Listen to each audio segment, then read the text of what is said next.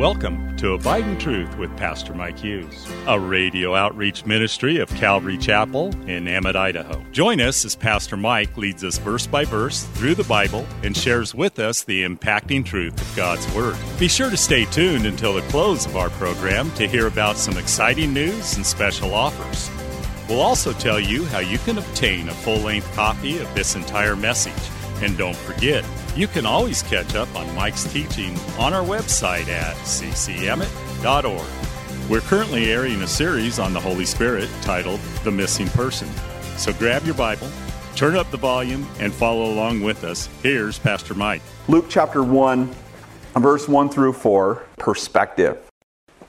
And Luke writes by the Holy Spirit, Inasmuch as many have taken in hand to set in order a narrative of those things which have been fulfilled among us, just as those from the beginning were eyewitnesses and ministers of the word delivered them to us, it seemed good to me also, having a, had a perfect understanding of all things from the very first, to write to you an orderly account, most excellent Theophilus, that you may know for certainty of the things in which you were instructed. And Father, we thank you for this time together this morning. Lord, I pray that you would accomplish what you want by your Spirit. Lord, give us ears to hear what your Spirit is saying to your church.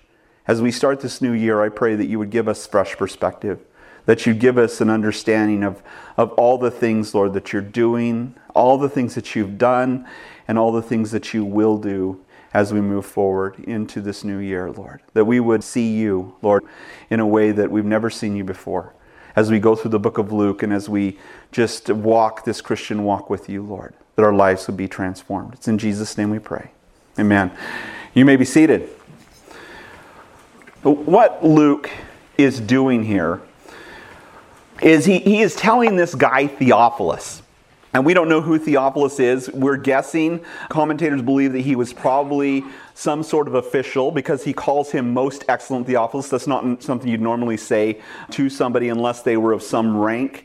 And, and he, he says to this guy Theophilus, there are important details to this account that you've been instructed about or you've heard about. And, and that, of course, is, you know, the Christianity and where that all came from. And, and so he, tells this to Theophilus. Now, his relationship with Theophilus changes as we get into the second volume of this, this book because there's Luke, and then Luke also wrote the book of Acts. And so at the beginning of Acts, he just says, O Theophilus which is more of an informal greeting. And so, as the time goes on, and maybe because of this gospel, Theophilus became a believer. We don't know. But uh, whatever the case is, Luke's relationship it changes with Theophilus, and, and, Theophilus now gets the whole picture of everything that's happened up to that point. Some people believe that the book of Luke and the book of Acts were actually written as part of Paul's defense before Nero, and that's, that's a possibility that Theophilus was his lawyer or some sort of counsel. But whatever the case, Luke's writing this first volume, and in this first volume, he tells the story of Jesus, Jesus Christ. Jesus who is, you know, what we gather here for. And and the, the beginning of it, we, we hear the prophecies that are given to Mary and Joseph of Jesus' birth. And then, of course, the birth and all the eyewitnesses and, and things that are surrounding those facts. Luke also gives us a glimpse of Jesus' childhood as he reasoned with them, the leaders in the temple establishes that he was in the line of the Messiah, as it gives us a genealogy in chapter 3, and then his temptation and victory over Satan. And, and that's important in the larger narrative, and we'll, we'll talk about that, and I think it's important for what we're talking about today specifically. But he has this temptation by Satan in the wilderness, and then the beginning of his ministry. And at the beginning of his ministry, as he begins to serve and, and love people, he calls his disciples and, and throughout the, the Gospel of Luke, as we're going to see, I'm just giving you an outline now. His teachings, his parables, his preaching on repentance and the kingdom of God, preaching on the end of the age, and the wrath to come. All these things were important topics in Jesus' preaching. And also his acts of healing, of forgiving of sin, his miracle signs, wonders, and the fulfilling of prophecy, leading up to that moment when he would enter Jerusalem, April 6th 33 AD, he would ride a donkey into Jerusalem, fulfilling the prophecies in Zechariah, fulfilling actually many prophecies in Isaiah and Zechariah and Daniel, that he was the king.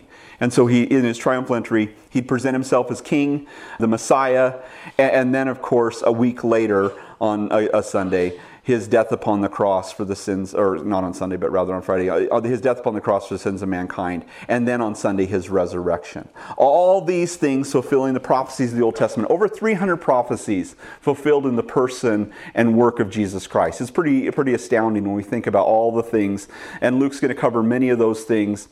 And we'll be able to look back at those those snapshots in the Old Testament as we go through the Gospel of Luke. It's going to be beautiful. I, I, I love it. And this is the crescendo, it's the climax of the entire Bible.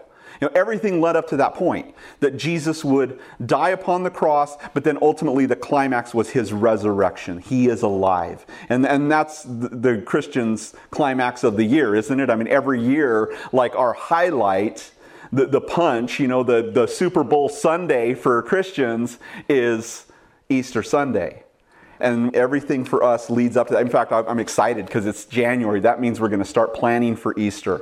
You know, in January, we start rolling out the, the carpet and we start planning everything that goes into Easter. And, and it's, it is the biggest thing for us as believers personally because of what Jesus accomplished and conquered when he rose from the dead. It's beautiful.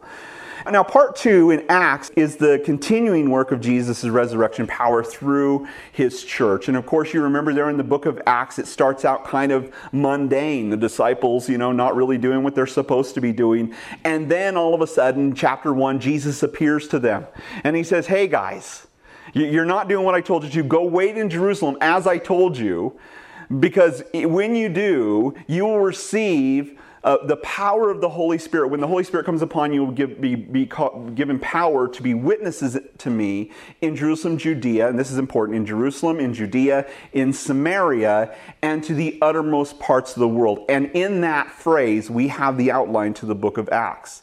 That's kind of the, what we see in the process of that is the gospel spread the, witnesses to Jesus and all that he did, and the, and the resurrection and everything else that, that they would spread that to the whole world, the uttermost parts of the earth. And so we kind of see the, the book of Acts unfold that way. We see the apostles in the upper room waiting. And when the day of Pentecost, it was a Sunday morning. Of course, the church should be born on a Sunday morning. The resurrection was on Sunday. The church was born on Sunday. The first church service was on Sunday. It's kind of a culmination into that. And that's why Christians meet on Sunday. That's why, but you know, not that it's necessary. We met Saturday night last night, and that was okay. But they they meet they, they were there in the upper room and all of a sudden the holy spirit the, the place shook. There was a mighty rushing wind. The holy spirit fell upon all the people manifested as flames of fire landing on each person. And they went out, they went out speaking in glossolalia in tongues in other languages that they did not know or had not learned and they began to speak the wonderful works of god. And the people there were astonished. Now on pentecost it was one of those those pilgrimage feasts and all these people were in jerusalem. All these people people came and they were there to hear you know, or to see the ceremony to celebrate the feast. And here they hear this these people these galileans speaking the wonderful works of god in their own languages. And they're astonished. And so peter begins to preach to them.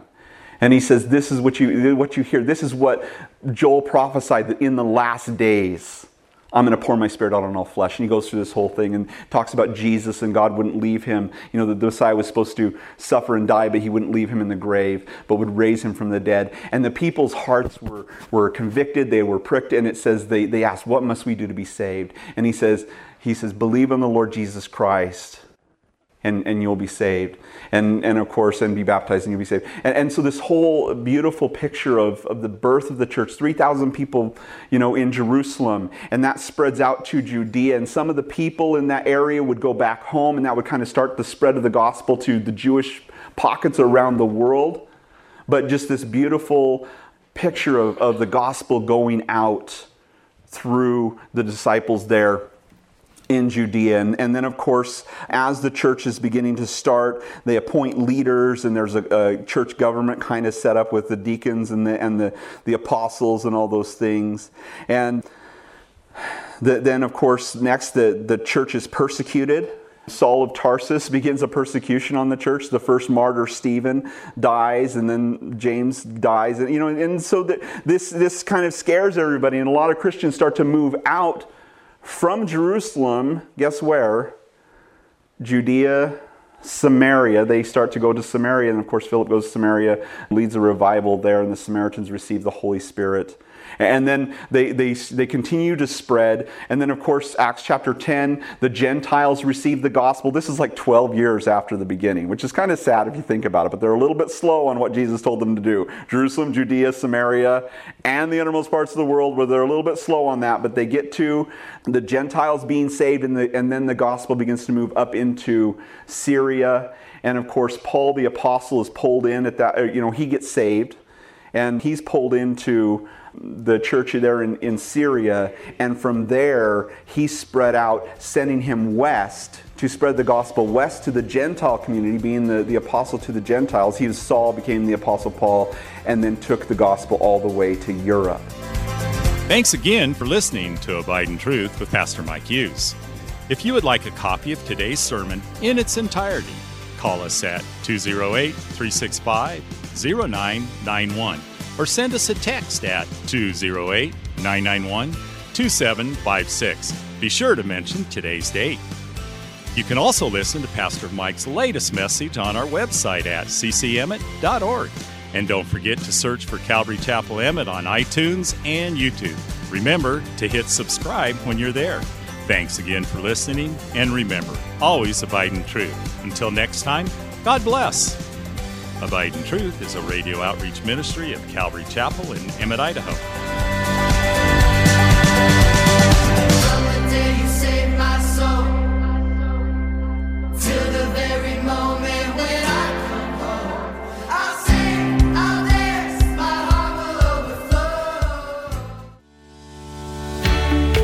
Calvary Chapel of Emmett would like to invite you to watch our services live on Facebook.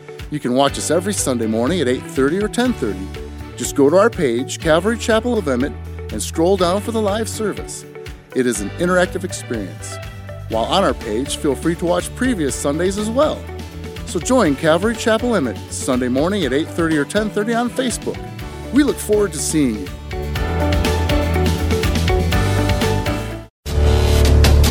Calvary Chapel of Emmett would like to offer you a free gift for joining us today. Right Now Media. Right Now Media has been called the Netflix of Christian Bible studies. With over 30,000 Bible study and discipleship videos, there's even tons of Christian cartoons for the kids. To get your free account to Right Now Media, just visit our website at ccemmett.org forward slash right now. That's ccemmett.org forward slash right now.